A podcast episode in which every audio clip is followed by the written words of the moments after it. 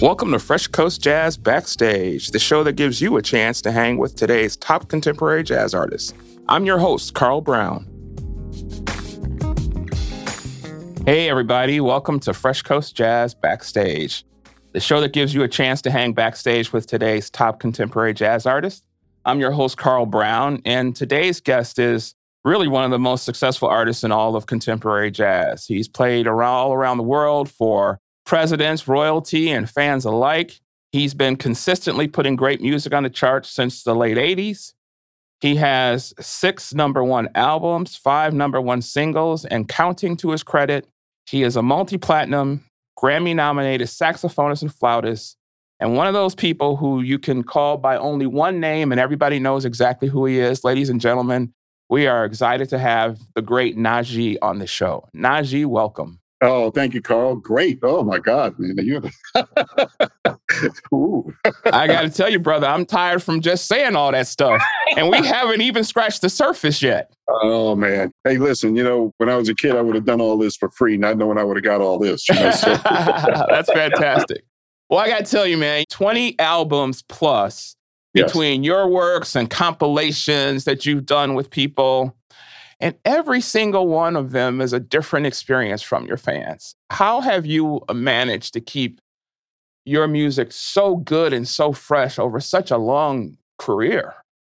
Yeah, well, thank you for the kind words. But honestly, I think it's just the, the spirit of being a jazz musician by nature. You get bored with what you do. Mm-hmm.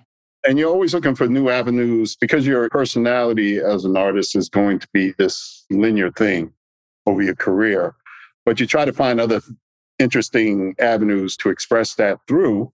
And fortunately for me, I've had the blessings and the pleasure of working with so many great artists and being able to collaborate with so many artists over the years. It's helped. It's helped a great deal, you know? Yeah, yeah. What's your favorite part of the music making process, Najee? Really, to struggle to find something that I haven't done before or that people haven't heard. Because you know, there's a lot of things you do as an artist over, well, gosh, my brother and I were just counting well, going into 52 years as a musician. Wow, that's amazing. Know, starting as a kid in New York City. So it's really just the idea of finding something new to as a vehicle mm-hmm. for musical expression, a vehicle for that. And you draw upon a lot of your experience over those years. And so that's really what's exciting. I mean, I strongly believe in that saying that we as musicians, we don't retire, we just don't hear anymore. Uh-huh. Uh-huh. That's pretty much it. So okay. I'm still hearing. Yeah, yeah, and we're still hearing you and enjoying it. We're still hearing yes, you sir. and enjoying it.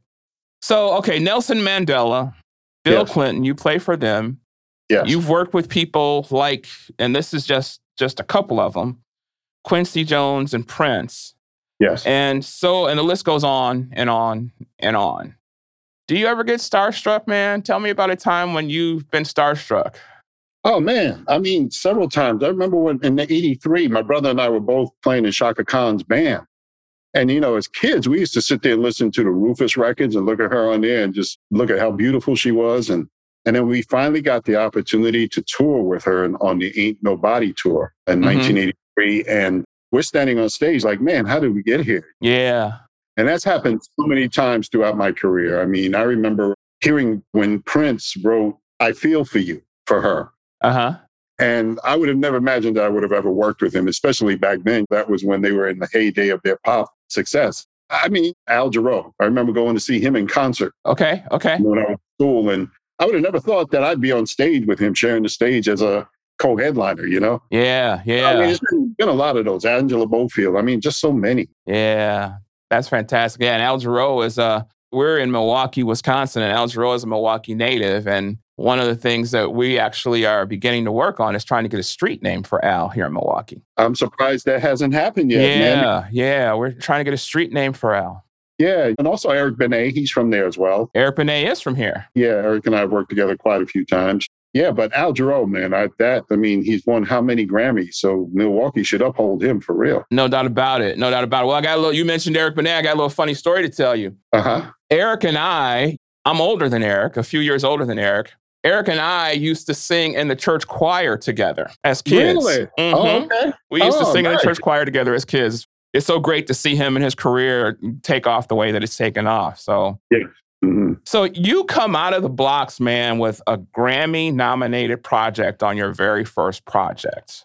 Yes. Did you feel like you had made it then? Did you know you had made it then or? No, I didn't. Okay, okay. you know, when you co-start as a new artist, you're still broke. yeah, yeah. Album came out and a lot of people called it jazz at that time because it did chart on the jazz charts. And as a matter of fact, when I came out, Billboard had just started a jazz contemporary. Okay. Parade the traditional jazz. Now, I, as an experienced jazz musician, didn't call what I was doing jazz. Mm-hmm. I called it R and B with the saxophone as the voice. And I think really what really drove those sales were the R and B audience. You know, I was fortunate to tour with Freddie Jackson, opening for him. And you know, at that time, Freddie was playing these huge arenas every yeah. night. I'll tell you a funny story later on about Milwaukee because it was actually the first city we played at. Huh. On that tour, on the Tasty Love tour in '87. But I'll tell you about that later. But anyway, that album just took off, man. And I started getting appearances on some of the top national TV shows and okay. internationally. And before I knew it, I was walking in airports and on the street and people calling me by my name. I was like, how did this happen? Yeah. That's got to be pretty cool, though. yeah. That's was. awesome. That's awesome. Well, let's take a quick listen to a song from that first album, the Grammy nominated Najee's theme. This is Bet You Don't Know.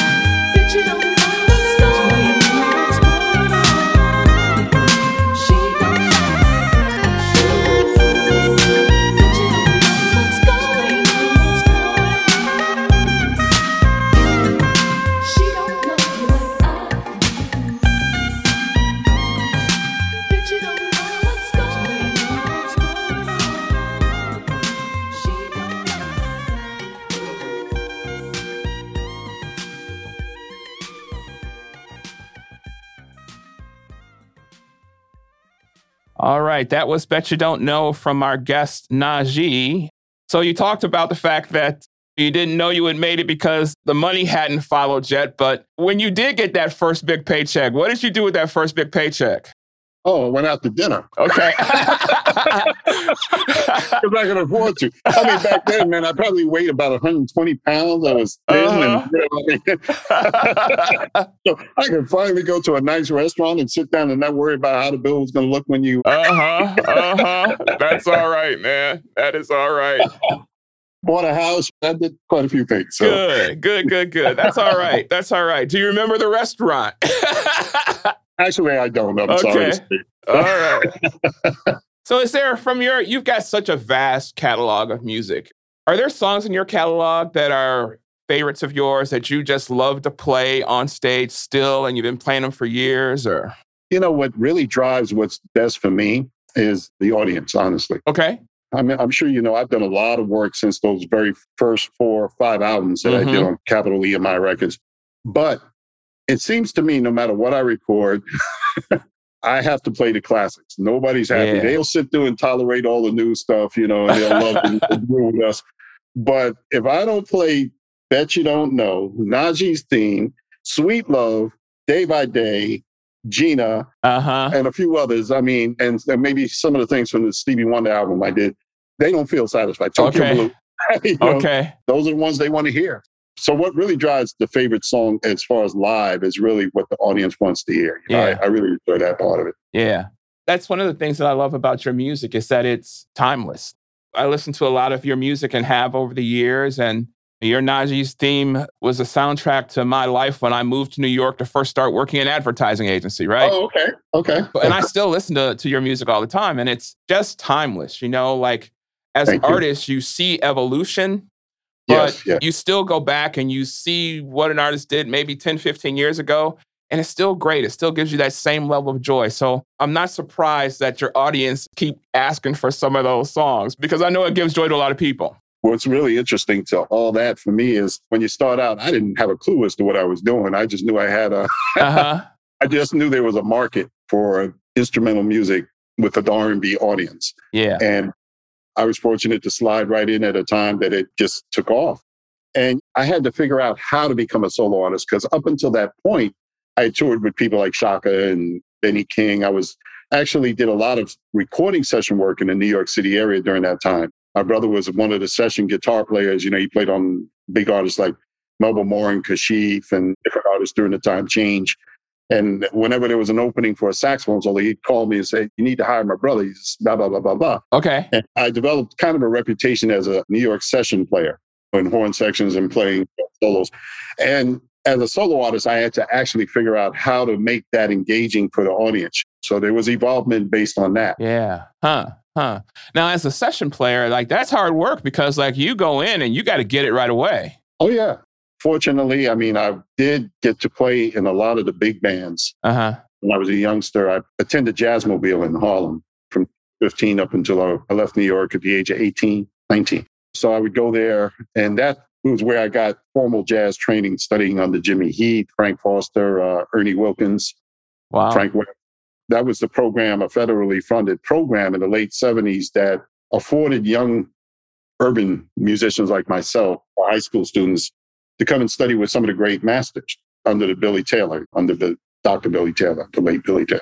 Yeah. And went to college. I got to play with some of the big bands under Jaki Byard. For those of you who don't know Jackie, he was the pianist with John Coltrane for many years. Great pianist. So I got to study with him and play in his big band, along with the legendary Mr. George Russell, who created what we call the chromatic Lydian concept.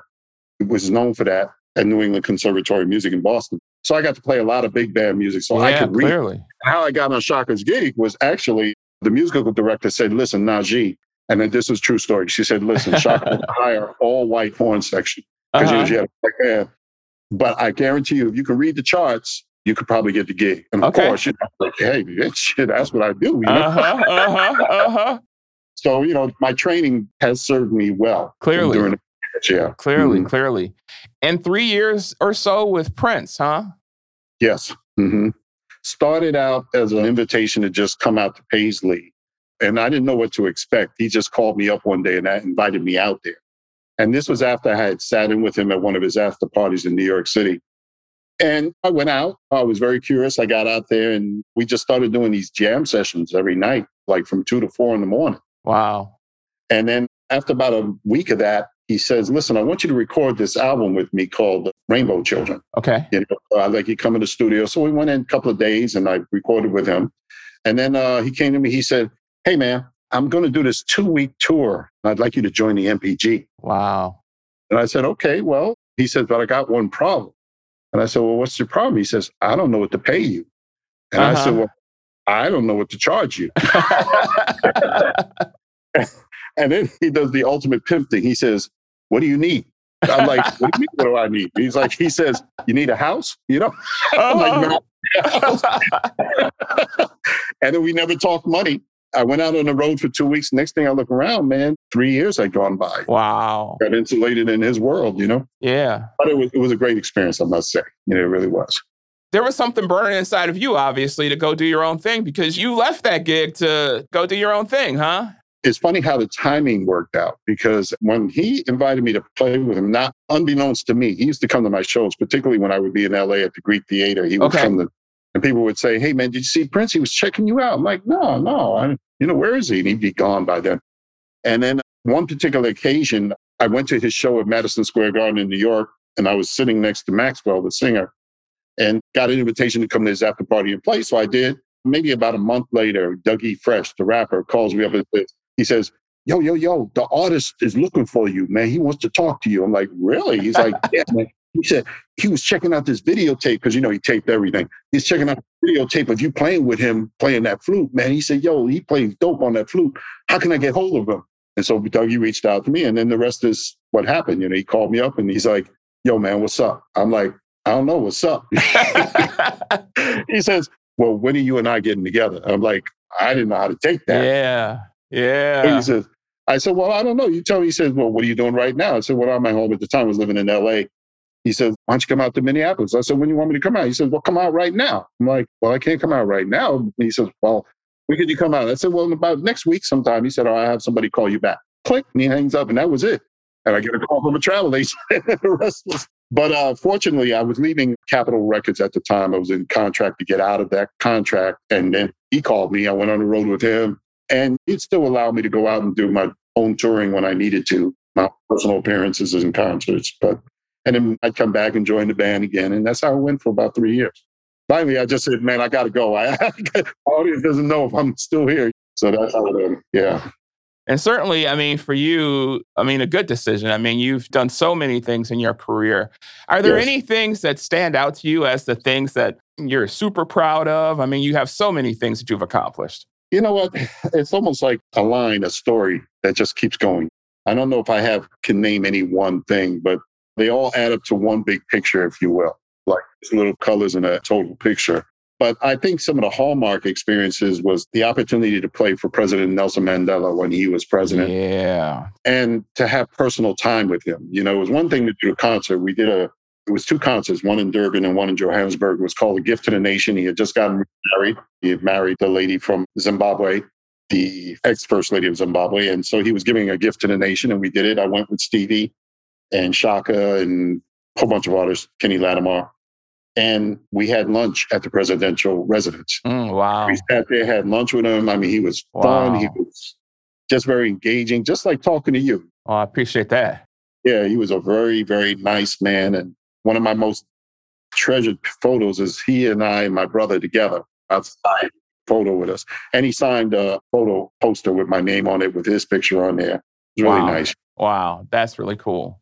Yeah. Yeah. I mean, talk about experiences. I can imagine that there's enough of those to fill a couple of books. Oh, yeah. I followed you on Facebook and I see you engaging with other artists, and you seem to be a person that is universally respected and loved by other artists. And that's not the case with everybody. So, what have you learned from your career that and when I talked to Blair Bryant, your musical director, I mean, yeah. Blair spoke so highly of you. What is it that you've learned from all of your experiences that have become a part of how you do what you do that make people respond to you that way? I had great teachers, great. Teachers. I mean, starting in high school with Mr. David Vetter, who was my high school band teacher, but he was just that kind of person, very engaging. And for whatever reasons, he saw something in me I didn't even see in myself at the time. And just always encouraged me. My mother, of course. But also when I think about working with Chaka Khan, I never forget how she would just treat her band so well. You know, now we know all the stories. We hear all that in the press. But as an individual who really cared about the people that work for her. So anyway, I adopt a philosophy, not a really a philosophy, but my principle is I don't work with people I do not like. Yeah. Good for you. There's nothing worse than being on a band stage and you got somebody behind you that you're giving a check to mm-hmm. and you mm-hmm. don't like them. You know, that makes no sense to me. So that translates all the way through recordings, touring. And I love young musicians who are coming up and you see the talent, you can kind of see where they're supposed to be going, and you share time and space with them and you watch them progress and move on. So, and that's how it happened for me. So, yeah, yeah. But you know, that's great that that's how you are because a lot of people aren't that way. A lot of people, you know, like I'm like you, I believe that our gifts are meant to be shared, right? They're not for us to just hoard them, right? Exactly. But a lot of people feel like, well, that person might be coming for me. I'm not going to share this or share that, right? So I think it's a real sign of confidence, right? When people are willing to share their gifts and are willing to push people forward, right? That's a really cool thing that you do. And I suspect that's a big part of why your band loves working with you and the music community has such great respect for you. I learned a long time ago, and great examples, George Duke, touring with him, and how he would bring on great keyboardists that could play very well. I learned a long time ago just because someone is winning doesn't mean you're losing. That's a great point. That's a great point. And especially if you've been blessed to win because of other people taking time to associate with you, which has been my experience. I have no problem doing that because we have one great saxophone player that joins us from time to time by Riley Richard. He's out of Cleveland. Great, great saxophonist. And I met him, young man. He's just starting up and we just became friends. He started calling me and then eventually I just invited him on the road. I took him to Africa with us, you know, the whole bit. And to be honest with you, they bring something to the show that people remember. They remember the experience and they still show me the love. They still buy my CDs, you know. So yeah. I'm not losing anything by just giving the platform for somebody else to do what they do. That's fantastic. All ships rise, don't they? Yeah, yes. That's cool. That's cool. So tell me what it's like. Describe what it's like when you are in the zone musically. Let me see. When I'm in the zone, sometimes my mind is not even on what I'm doing. I'm just huh. okay, okay. I'm thinking about that early morning flight. I'm thinking about. I mean, you get to a point where certain things, as an artist, and maybe I shouldn't share this, but I'm going to share it anyway. But please do. get to a point where certain things you enjoy because they become routine. Uh huh you know the chemistry of the audience, you understand them, you know what gets them going, you know. And I consider myself a very, very well trained musician. Yeah. But until I hold that one note for about five minutes, people don't get it. You know, uh-huh, uh-huh, uh-huh. you know it's going to work, and you get to that point where the zone is really almost like routine. Yeah. Well, I have a sense that you were in the zone when you made Tokyo Blue. So we're going to take a little listen right now to the song Tokyo Blue by today's guest, Najee.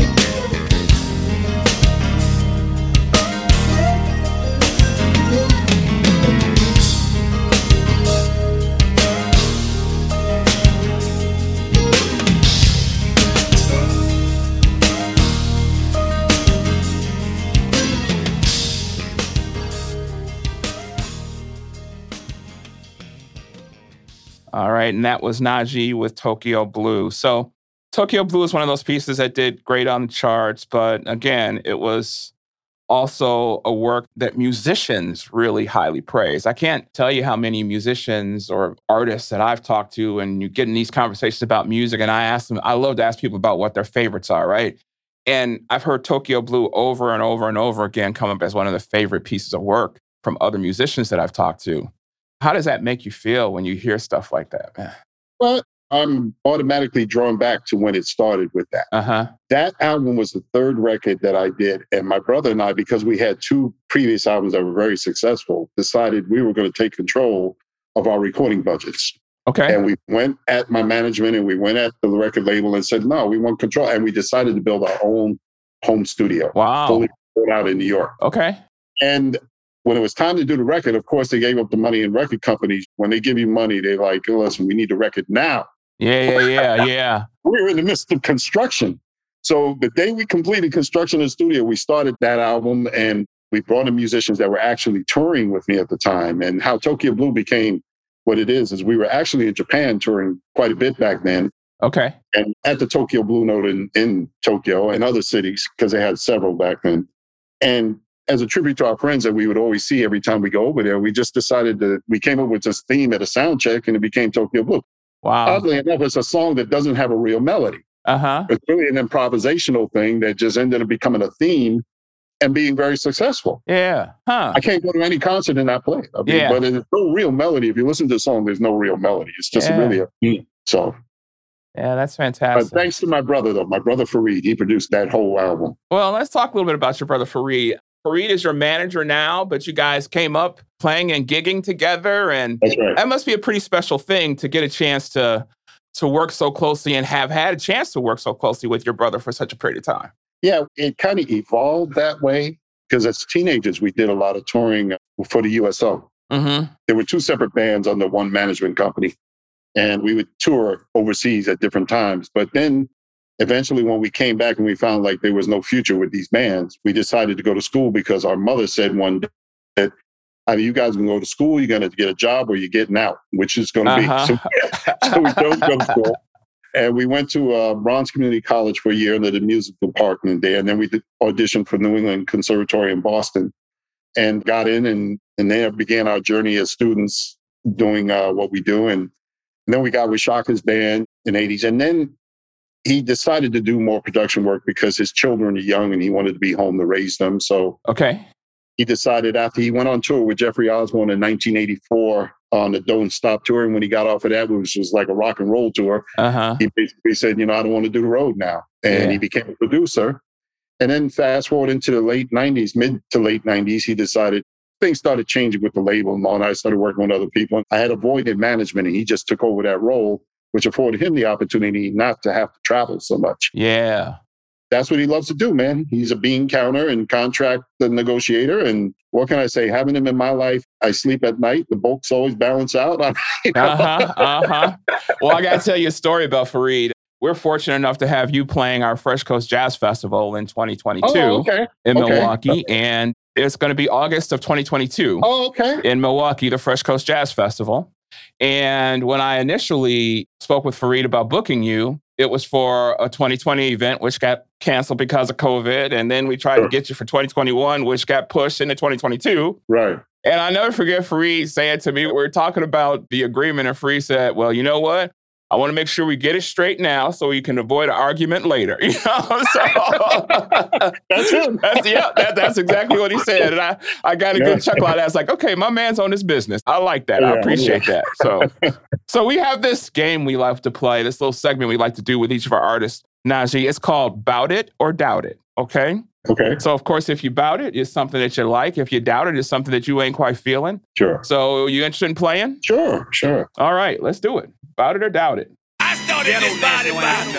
If you bout it, Get 'em up. Get 'em up. I mean you body body. I mean body. We say you body body. Uh, I represent. Represent. It's 1993. I doubt it. All right, so what we're going to do is we're going to spin the wheel and we're going to identify a category for you, and then we'll ask you a couple about it or doubt it questions, okay? Let's go ahead and spin the wheel. All right. All right, Najee, your category is rides, okay? So, about it or doubt it, motorcycles. Doubt it. Doubt it. Okay, not feeling the motorcycles, huh? Oh, okay. No. No. Have you ever owned one? No. Yeah. I hate to sound tragic here, but I know at least 13 people have died on them. So that's why. wow. Yeah. Good enough reason to doubt it then. All right. All right. Let's do one more. Helicopters. Doubt it. Doubt it. Okay. Why I've helicopters? been on them, but I fly. I've flown planes. That was my first uh, career when I was in high school. No kidding. Yeah, I went to August Martin High School in Queens, New York, which was in honor of the late uh, August Martin, who was a pilot during the Biafra missions. We used to fly missions on DC-8s from the United States to Africa to give relief food and things, and he died in one of the plane crashes. So they named the school the old Woodrow Wilson High School in honor of him. Okay. And kids who were in my neighborhood who were interested in aviation, including Russell Simmons, who was my classmate. Huh. I went there to become a pilot. So my first career, if you will, before music took over was to be an aviator. Okay. Okay. Going back to helicopters, I never liked helicopters. I've flown in them a few times and Uh huh. And because I know that the survivability rate, if the rotor goes out, is zero, Uh huh. Uh huh. you got to doubt it. Yeah, I hear you. I don't blame you on that one. Now, do you still fly? Are you still actively a pilot? Not since September 11th. Okay. I just did recreation mainly. I mean, I have flight simulation here at my home. I keep up with all the technology, Okay. But that's just for entertainment now. you know? Yeah. Yeah. Yeah. What about other hobbies that you have other than keeping up with your flight simulation? What other things do you do outside of music? Bike riding. I love bike riding. I swim here at home. Okay. I'm not an avid workout guy, but I, I get it in. Okay. Okay. So, speaking of rides, tell us what's playing in your ride right now. Oh, let me see. I don't know if you know a guy named Jarrod Lawson. Yes. Vocalist. Yes. Yes. Been playing him. Let me see who else. Doobie Powell. Okay. Great gospel and R&B artist. Doobie Powell. I still love some of Herbie Hancock's older stuff. I've been playing that and John Coltrane. Uh, Miles is still one of my favorite. Michael Brecker. I Uh-huh. love Michael Brecker. Chris Potter is another one. And that's it. And I just came across a vocalist I had never heard before named Dara Tucker, vocalist, Huh. jazz singer. Okay. Yeah. How do you go about finding? How do you go about identifying and finding new music? Are are you in a situation where people are sending you stuff all the time, or are you just on the hunt? Or I listen to different formats. mm-hmm. I mean, I bought a brand new car two years ago, and come to find out, much to my uh, dismay at the time, there was no CD player. So uh huh. Uh huh. you know, they don't even do that, but you can stream anything. Yeah. And so sometimes I'll be streaming certain stations from around the country. Somebody will come on, and I'll just Shazam and see who it is, Okay. and that's how I find new talent Yeah. or talented. And I love YouTube as well. You know, I yeah. love Yeah. Yeah. Yeah. It's a different ballgame now, right? Because with the advent of social media, someone who is talented doesn't have to go through maybe some of the steps that you had to go through back in the day to Right. get your music noticed. They can post their music, and That's right. if it hits, it, it hits. And sometimes that's how a lot of artists are created today. Absolutely. Yes. So, if there was any living or deceased musician that you could spend a day with, who would that be?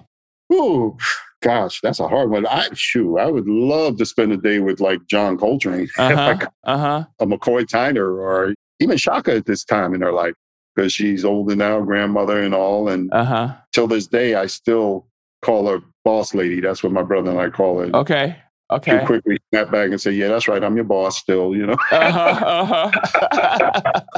that brings up another interesting point too. You talked about Fareed's desire to get off the road and and be home more. How do you manage all of the touring and recording and all the other obligations you have with your family life and your personal life?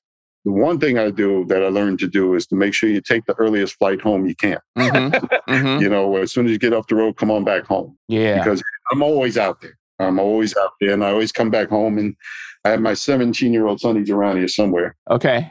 He's a normal 17 year old. I mean, he's yeah. got the hormones raging. He wants to do a lot of things. So, and you know, COVID was a major challenge to him and just to everybody. Yeah. Yeah. So that's pretty much it. I mean, fortunately, I don't have any bad habits in terms of, you know, I just got to be out here, you know, doing mm-hmm. crazy partying and all that. You know, for me, I, I have a pretty simple life for the most part. Yeah. Wayne Brady has a song that's called Beautiful Ordinary Life. Ah. And I love that song because I'm like you. I love being around my family. I don't need the I don't need the trappings of stuff. And I think that particularly as a musician like yourself, people are have this false sense that y'all are just out all night every night and it's just it's not the reality for a lot of musicians well you know what don't get me wrong i've had that stage in my life uh-huh. but it quickly lost luster for me because it comes with a price as you would probably imagine absolutely one of the greatest lessons i learned from prince was when i got with him playing in his band i expected that backstage to be like that uh-huh george clinton one night came to one of our shows prince would have special guests come in and on this particular night george clinton came and we were backstage. And I'm gonna put it to you the way he said it. he said, "Man, I can't hang with y'all. Y'all ain't got no drugs. You ain't got no bitches back here." I mean, it's George Clinton. Uh-huh. Because Prince had such a sterile environment, it was yeah. quite opposite of what you would expect. His world was very contained. Yeah, yeah. There was none of that. You couldn't eat meat in the building. We had vegetarian caterers, you know. Uh-huh. So it was a very, very sterile environment, and George couldn't handle it. Yeah, yeah, yeah, yeah. For a guy like me, I was cool with it. You know what I mean? But it's funny how the world thinks so different. It's great that you share that story, right? Because that that gives enlightenment to some of the falsities that people might have in their or stories people might make up in their own minds about what happens, right? True. And I think we all get to a point in our lives where just other other priorities come first, you know. Yeah, you know, I mean, you grow up. Mm-hmm. I'll be the first to admit I had my time, particularly as a solo artist when it was all new to me. You know, you had so much available to you, but I was never into drugs or drinking and all that crazy stuff. But, you know, we had our parties. Yeah, yeah, yeah, yeah.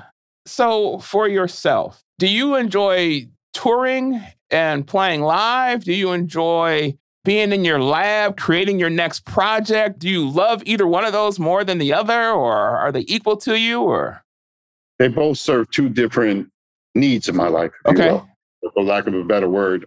The recording process has its own mental space, but there's nothing like playing for people. Yeah. So I can't even say one is better than the other. I really love them both. Yeah. Good, good. Well, let's take a listen to Face to Face from Najee Center of the Heart release. So this is Najee with Face to Face.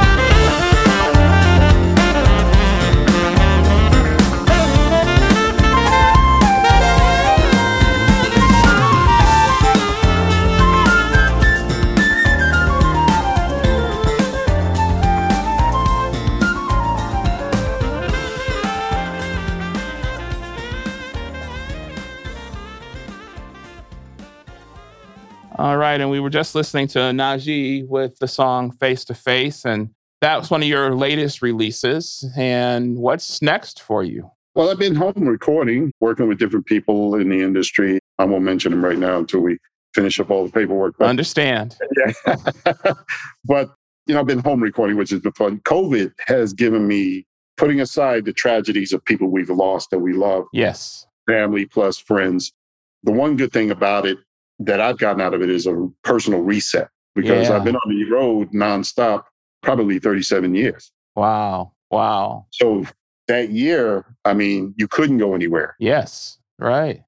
And at the time that it came, I happened to be in Europe and had to cut everything short to come home because it was around the time that the president was saying they were shutting down all the flights and all that. Mm. And avoid getting stuck over there, we had to get home. So, and since that time, for the most part, I've been home, then and going for personal things. And we just started back up earlier this year. Okay. So during that period, it was a great reset to get creatively involved. I did a lot of projects for other artists, Brazilian artists. I did one song oh, great. with the Jobim family and what yeah. they're doing. Done things with, uh, just completed something with the group from England. Slow down. I can't take the heat. Uh, loose down. ends. Loose ends. Yeah. yeah. Just did a song with them. So I've kept myself busy throughout yeah, the year. Sounds like it. I look forward to hearing some of that stuff. I mean, love, I love me some loose ends from back in the day. So oh yeah, yeah. That'll be fun to hear. That'll be fun to hear. So another thing I love to ask our guests, just to get a little peek inside of their heads and their hearts, is you having a dinner party, you can invite any three people that you want, living or deceased. Who's coming to Najee's dinner party? Oh, let me see. I'd invite ex-President Barack Obama. Let uh-huh. me see. Michelle Obama. Uh, who else would I invite? Oh, I don't know. I don't do too many parties at home. So yeah, yeah, yeah. Of course, family. You know. So. Uh, have you had a chance to meet the Obamas? I only met Michelle Obama. Okay. Unfortunately, never met the ex president. Yeah, yeah, yeah, yeah. Okay, okay. Well, hopefully that's in your future, man. Hopefully that's in your future. I hope so. So tell our audience what else you have going on for 2021, the rest of 2021 and 2022. I know you're out on the road now. Yes. But what else have you got planned for the next year to year to year and a half or two or so? Oh, really? Just to continue recording. I have a new record I'm working on right now, as I said. So that's going to keep me pretty tied up. Also working with young students. I had two of my students, and I don't take on a lot of people. I'm not into being a teacher to mm-hmm. like come and take lessons with not I'm not that guy. I just choose maybe one or two students a year that I know are going to go to distance. At least I sense that that's what they really want to do. And I'm proud to say two of my students have graduated college with full scholarships as a result of them working with me. Wow, fantastic. Oh, yeah. So I just got a new student out of uh, Houston, Texas. I can't think of his name now, but he was turned on to me through a friend of mine. So I'm going to be working with him. And we work through Zoom and FaceTime and all that. Okay. See, and help them facilitate their dreams. So when you're working with students, are you like actively tutoring them or? Mm-hmm. Yeah, that has got to be pretty amazing for them and very enriching to be honest because yeah. you forget how much information you know until you have to actually share it yeah and then it helps you open up those areas of your playing because not everything i do allows me to really open up uh-huh i mean every now and then i get projects like when i did charles earland's album jazz you know straight ahead album or stanley Clarke and i when we did billy cobham and larry carlton where you get situations that really allow you to open up you know uh-huh but you know when these young students when things are a mystery to them my job is to really just make it so it doesn't seem like it's all a mystery. You know, yeah, they don't have yeah. to spend thirty-five thousand dollars at some university to get what I can give them, what they can get online. You know. Yeah, that's cool. That. Yeah. That's cool, man. That's cool. Well, Najee, I got to tell you, man, your music has been an important part of the lives of so many people, mine included. Oh, thanks. We are so grateful for you taking time today to spend a little time with us. Let us pick your brain a little bit. We're excited about the fact that we're going to have you at our Fresh Coast Jazz Festival in August of 2022. I am too. And everybody, if you get a chance, go see this man on the road. He's going to be out there. So check out Najee's official website.